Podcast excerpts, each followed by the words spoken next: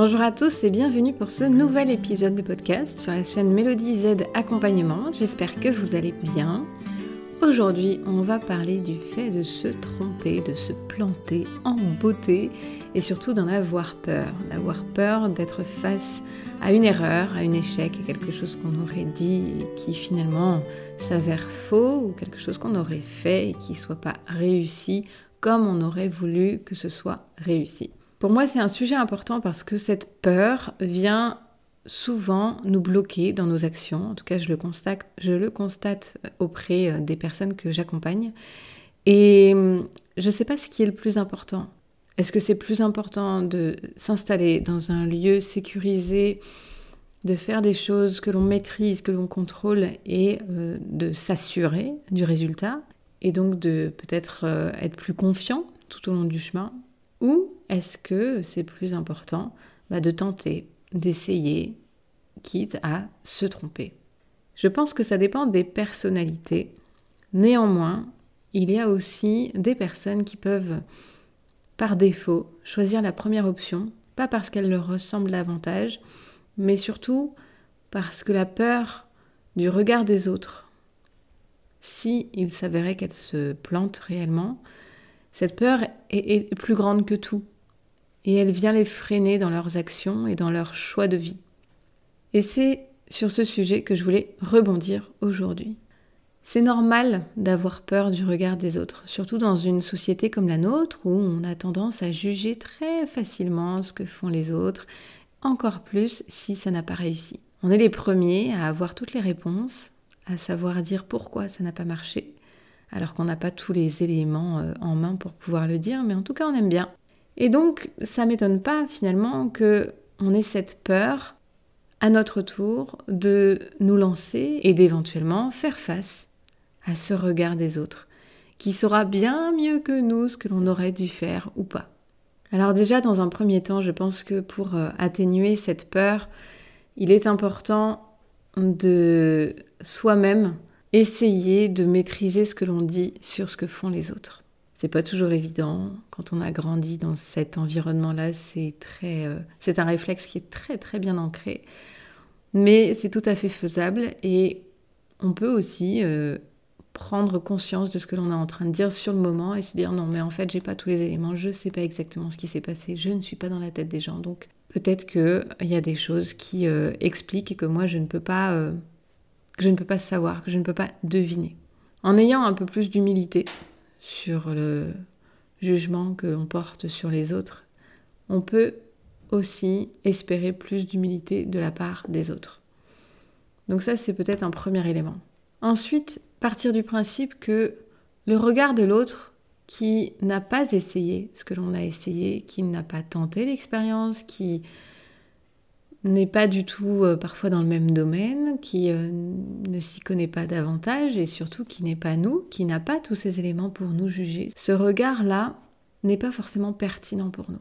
Et on peut essayer de prendre du recul par rapport à ce regard de l'autre qu'il pose sur notre vie, sur nos actions, alors que pour pouvoir apprécier un tableau, un, élément, on a besoin de le voir dans son ensemble.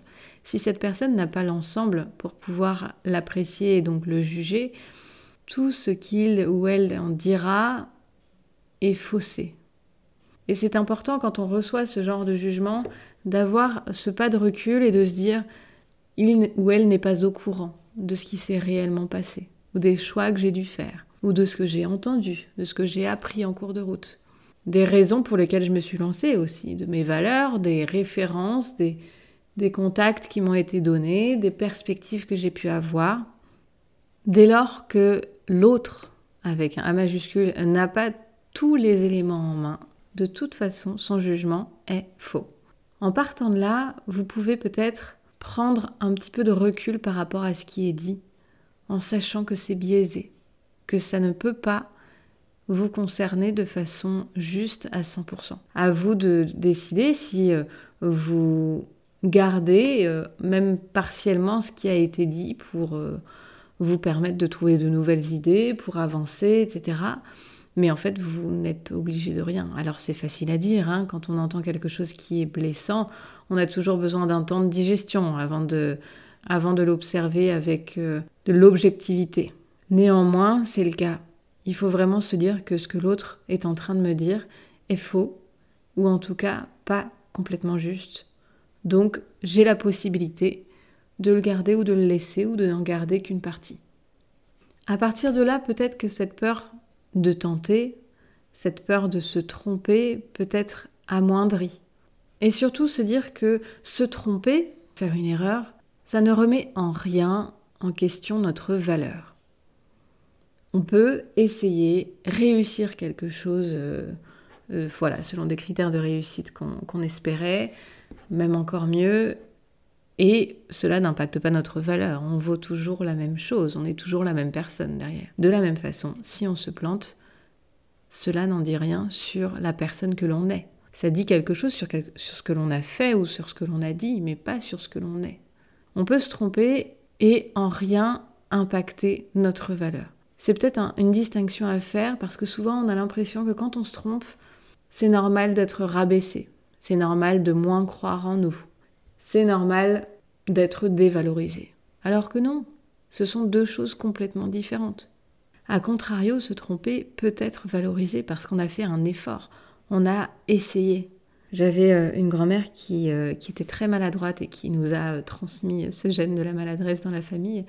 Et chaque fois que je cassais quelque chose en mettant la table ou en débarrassant, à chaque fois elle me disait, il n'y a que ceux qui font rien qui ne cassent rien. Mais c'est exactement ça. Vous pouvez vous tromper. Si vous vous êtes trompé, c'est que vous avez essayé. Et ça, ça a beaucoup de valeur. Parce que ça vous apporte des réponses sur ce que vous vouliez faire. Ça vous indique aussi peut-être un autre chemin pour retenter si vous en avez envie. Il n'y a rien d'obligatoire. Ça peut aussi nous aider à avoir beaucoup d'humilité dans ce que l'on fait, en admettant que l'on se soit trompé. C'est une grande, grande force de savoir faire ça. C'est pas donné à tout le monde, moi la première. Mais quand je suis face à quelqu'un qui est capable de me dire, bah là, je me suis plantée, j'aurais pas dû faire ça. Et ben, je me dis que c'est une personne qui est capable de se remettre beaucoup en question et par conséquent qui peut ajuster, qui peut réessayer et qui peut avancer encore très très loin. Donc se tromper à cette personne lui apporte de la valeur, lui apporte quelque chose. En PNL, donc en programmation neurolinguistique, on distingue l'échec, d'ailleurs c'est un mot qui n'existe pas dans cette méthode de coaching, on l'appelle le feedback. Et l'idée, c'est de se dire qu'il n'y a pas d'échec, il n'y a que du feedback. Donc c'est, d'imaginer que le résultat d'une situation, j'en ai peut-être déjà d'ailleurs parlé dans un podcast, le résultat d'une situation est toujours lié à plein d'éléments qui ont été assemblés, mis ensemble et qui ont donné ce résultat. Un peu comme une formule chimique. Si on met tel et tel et tel ingrédients, ça donne ce résultat. Ça, c'est la notion de feedback. Ce qui est très intéressant, c'est que quand on considère l'échec comme étant plutôt un feedback, ça signifie qu'on puisse changer les ingrédients qui ont donné ce résultat. Et donc on peut ajuster, on peut améliorer ce résultat et le faire évoluer dans la direction qui nous intéresse. Si on ne s'est pas trompé dans un premier temps, on ne peut pas aller dans la direction qui nous intéresse directement. Parfois, on n'a pas le choix que de se planter pour avoir des réponses, pour savoir qu'il faut le faire d'une telle façon, avec telle personne. Parfois, on n'a pas le choix de passer par la case je me suis trompé pour aller vers j'ai réussi.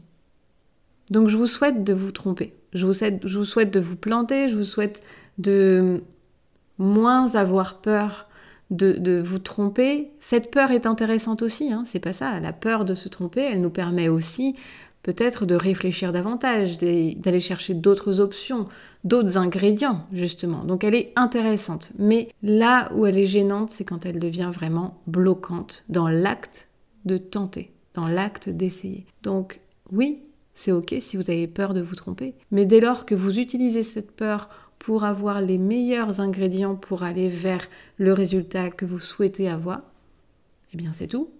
Ça fait partie du jeu. La peur est l'un des ingrédients de la formule qui vous permet d'accéder là où vous souhaitez accéder. Et surtout, se tromper, se planter, encore une fois, ne dit rien sur la valeur de votre personne.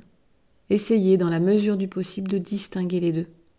C'est fini pour euh, ce petit épisode sur euh, ce thème qui revient assez fréquemment, notamment dans la sphère euh, entrepreneuriale, alors que ça reste une sphère, un domaine dans lequel on, peut vraiment valoriser le fait de s'être planté.